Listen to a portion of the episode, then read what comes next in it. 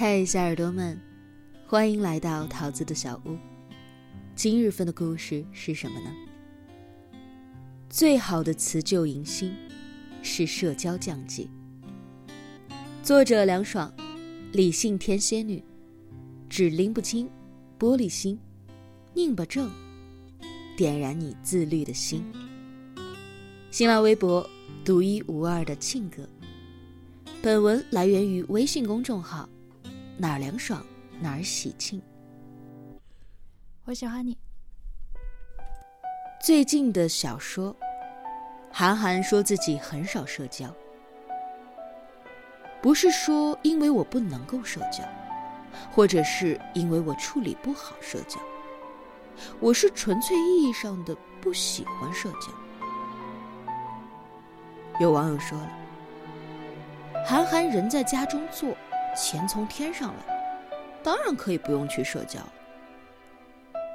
我倒觉得网友是因果倒置了，不是因为韩寒人在家中坐，钱从天上来，所以不用去社交，而是因为他把社交的时间和精力用在了要做的事情上，所以才人在家中坐，钱从天上来。我发现，隔一段时间就有新作品问世的人，大多都在社交降级。能不参加的社交聚会，就不参加。年底了，各种公司的年会、同行的酒会、私人的聚会应接不暇。而在这种时候，我们更应该静下心来，想一想社交降级的意义。主持人兼创业者马东说：“每年年底就是各种会最多的时候，像年度最佳雇主颁奖会、年度行业峰会等等。在公司成立的第一年时，他频频参加这些活动，觉得很累。后来他算了一笔时间成本的账，因为堵车。”路上至少要花掉两个小时。如果在外地，那就更麻烦了。这些活动的本质是浅层社交场合。真的谁要联系谁，交流什么业务，其实完全不用通过这样的方式。这些活动收获当然会有，但是效率不高，不值得用这么多的时间。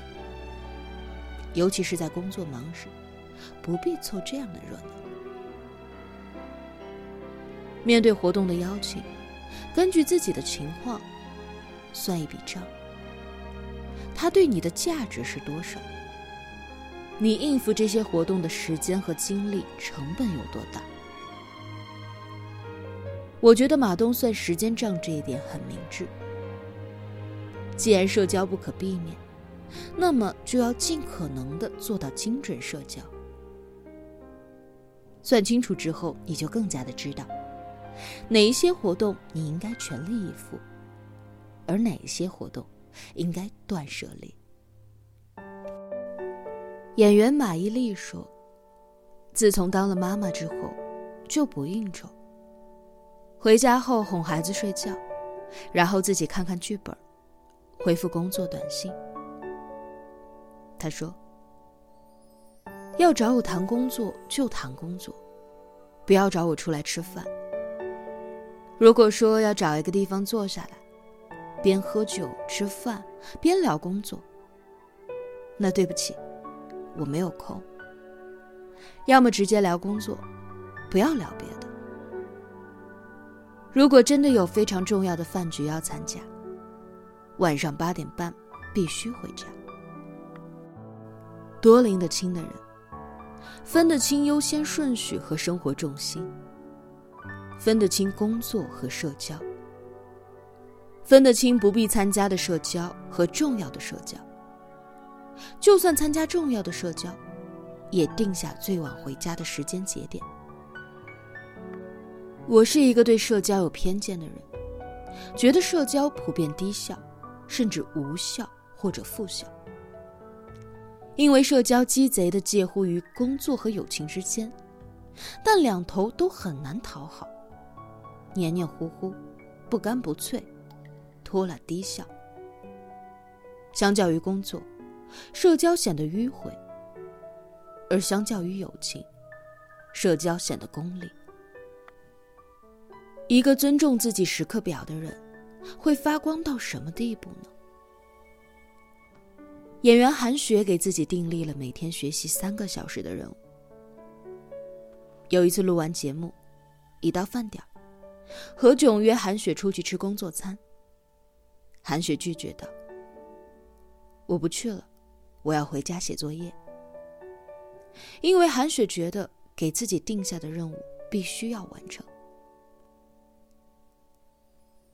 台湾作家吴淡如曾给自己规定过，每周三要跑步。有时候朋友邀约，跑步哪有我们重要啊？你可真不够意思。吴淡如认为，会这么说的，不是我真正的朋友。真正的朋友会尊重你的时间，了解你的原则。有时候半强迫着你参加活动，等到你到场发现。自己只是一个不重要的陪客。你想过为什么地铁站附近的房子比公交车站附近的房子要贵得多吗？有一个可能是，地铁轨道固定，不堵车，时刻表准确；而公交车看到红灯停一下，碰到行人停一下，到站时间很难说。这跟人一样，重目标、重计划、重落实的人，会减少外界的干扰，达成对自己的承诺。这种人像地铁房一般的升职迅猛，而别人邀约你就去，担心不去会破坏了别人的兴致，错过了人脉的搭建。其实你可能失去了最重要的成长期和增值期。你可能要说了，韩寒是文化偶像，不爱社交就不社交了。马东是当红老板，觉得不划算那就拒绝呗。马伊琍是实力演员，八点半前就回家。韩雪是知名艺人，能为学习回绝犯约。吴淡如是畅销作家，为跑步拒绝朋友。他们都有名气，有底气，当然可以社交降级了。可我的经历告诉我，把社交降级省下来的时间，用来深耕业务或者是发展爱好，那会让普通的你我更有底气。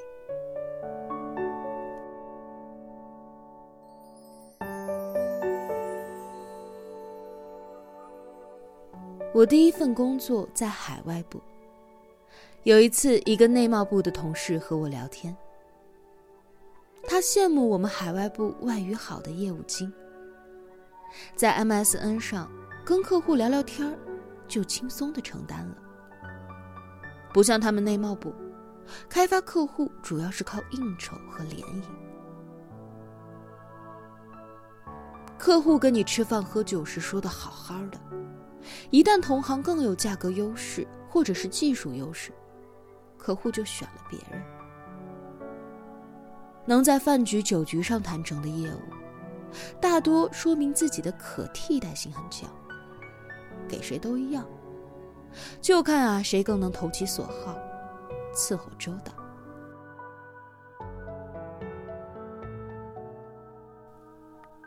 我不喜欢社交。曾担心过有一点内向，不会来事儿，不是人精，会成为职场瓶颈。但当时他那番话让我相信了，职场社交并没有那么重要，核心竞争力才更加的重要。我的第二份工作，加班有聚餐，费用可报销。聚餐时。听老油条的职场经，听同事的狗血八卦，我发现，自己浪费的时间价值，远远超过了报销的额度。不管别人怎么看，我找借口不去了，回家研究邮件和案例，很快就拿到了部门最高的奖金。我的第三份工作，最多接受中午的工作餐，下班之后不参加聚会和应酬，回家锻炼、看书、写作和陪家人。于是就慢慢有了公众号和新书，就连好友之间的见面频率也降低了。经常见面，说来说去的内容还是那些，不如等对方积累了一些成长和心得。再见面，才会更有火花。有想要采访的人，约好时间，做好功课，打语音电话沟通，方便高效多了。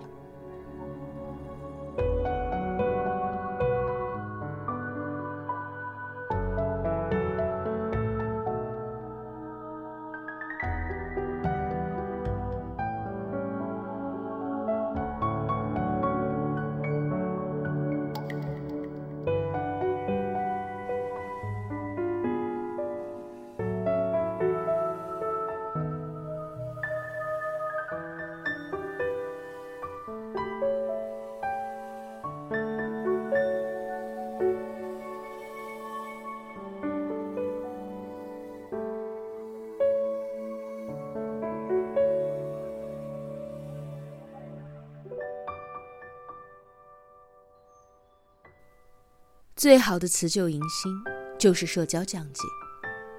辞去那些无效的社交，迎接崭新的自己。现在越来越讲究专业主义，你的应酬和你的社交，很难影响专业人士的判断。大概率，他们连你精心布置的饭局都不想参加。